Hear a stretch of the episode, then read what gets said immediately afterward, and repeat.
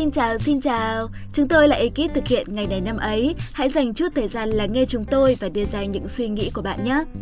Bạn thân mến, đã bao giờ bạn tự hỏi nếu một ngày phải cô độc đối mặt với sóng gió, bạn sẽ làm gì để sinh tồn trong cơn bão ấy chưa ạ?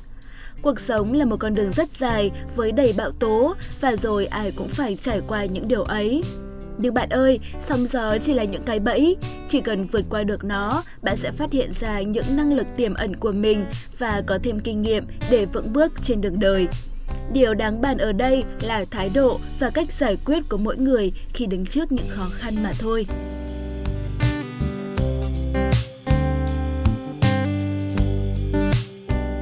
Các bạn đang nghe chương trình Ngày này năm ấy, ngày 8 tháng 4, ngày thứ 98 trong năm. Ekip của chương trình Ekip của chương trình xin được chúc mừng các bạn có sinh nhật trong ngày hôm nay. Chúc các bạn tuổi mới thật nhiều niềm vui và hạnh phúc. Hãy mở cửa bước ra ngoài, tận hưởng ngày đặc biệt này một cách trọn vẹn nhất và hãy luôn nghĩ rằng cuộc đời sẽ luôn ưu ái bạn nhé. Trước câu hỏi được đặt ra từ đầu chương trình, chúng mình xin được gửi tặng các bạn một câu danh ngôn. Một con mèo bị nhốt trong phòng, bị đuổi dồn quá sẽ biến thành sư tử. Các bạn thân mến, một người cô độc đối diện với những khó khăn nghịch cảnh của cuộc đời cũng giống như một con mèo bị đuổi dồn, đuổi tới đáy con đường. Nhưng khi đã chạm đáy, người ta chỉ có một con đường duy nhất để đi, đó là đường lên. Sóng gió lúc đó lại khiến ta mạnh mẽ hơn với sức mạnh của Chúa Sơn Lâm. Bởi nghị lực phát ra trong tình cảnh tuyệt vọng nhất mới phát huy được sức mạnh nội tại của con người. Không ai có thể tránh khỏi những sóng gió của đời người, vào những lúc ấy, hãy mạnh mẽ đứng lên và chiến đấu như một chú sư tử các bạn nhé.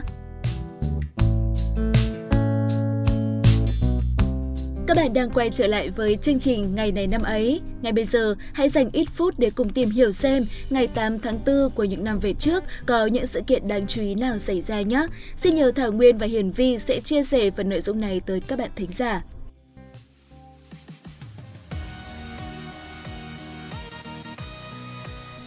Các bạn đang nghe ngày này năm ấy, Thảo Nguyên và Hiển Vi hân hạnh được đồng hành cùng các bạn.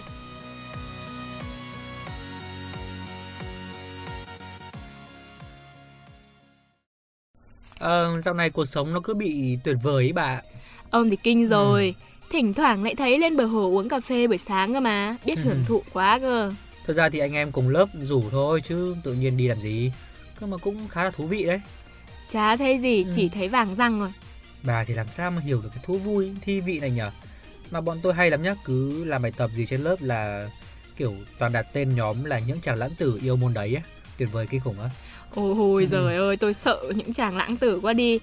Dừng chém gió ngay và bắt đầu chương trình tôi nhờ. Ok ngay đây, hôm nay sẽ không có những sự kiện tại Việt Nam nên chúng ta sẽ đến ngay với những sự kiện trên thế giới.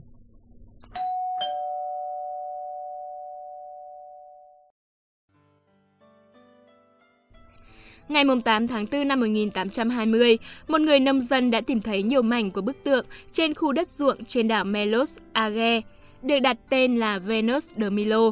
Bức tượng nhanh chóng được người Pháp biết đến và mua lại. Sau khi được đưa tới vua Louis XVIII, Venus được tặng cho bảo tàng Louvre, nơi nó được trưng bày cho tới ngày nay. Tượng thần vệ nữ thành Milo là một bức tượng Hy Lạp cổ đại và là một tác phẩm điêu khắc Hy Lạp cổ đại nổi tiếng nhất. Khắc họa Aphrodite hay Venus vị nữ thần tình yêu và sắc đẹp của người Hy Lạp, tượng được điêu khắc trên chất liệu cẩm thạch, hơi lớn hơn người thật với chiều cao 203 cm, nhưng đã mất hai tay và bệ nguyên bản. Tượng có niên đại khoảng năm 130 trước công nguyên và việc phát hiện được tác giả của tượng là một tin tốt. Tuy nhiên, nước Pháp lại không thực sự hài lòng vì điều này. Các chuyên gia Pháp luôn coi Venus de Milo là một ví dụ cụ thể về nghệ thuật cận đại, nhưng việc tìm ra vị trí và thời điểm chế tạo bức tượng đã cho thấy nhiều điều khác biệt. Một số người cho rằng chân đế của tượng là một phần của dự án khôi phục bức tượng vào thời điểm sau này. Do vậy, họ quyết định không trưng bày nó cùng tượng. Phần chân đế được coi là mất tích kể từ đó tới nay, dù các nhà nghiên cứu ở Hy Lạp khẳng định là họ không phá hủy một hiện vật quan trọng với lịch sử như vậy. Chúng ta sẽ cùng chuyển sang thông tin tiếp theo. Nam ca sĩ Kim Jong-un, thành viên của nhóm nhạc Shiny sinh ngày 8 tháng 4 năm 1990, Jungkook trở thành thành viên của nhóm nhạc Shiny được ra mắt vào ngày 25 tháng 5 năm 2008.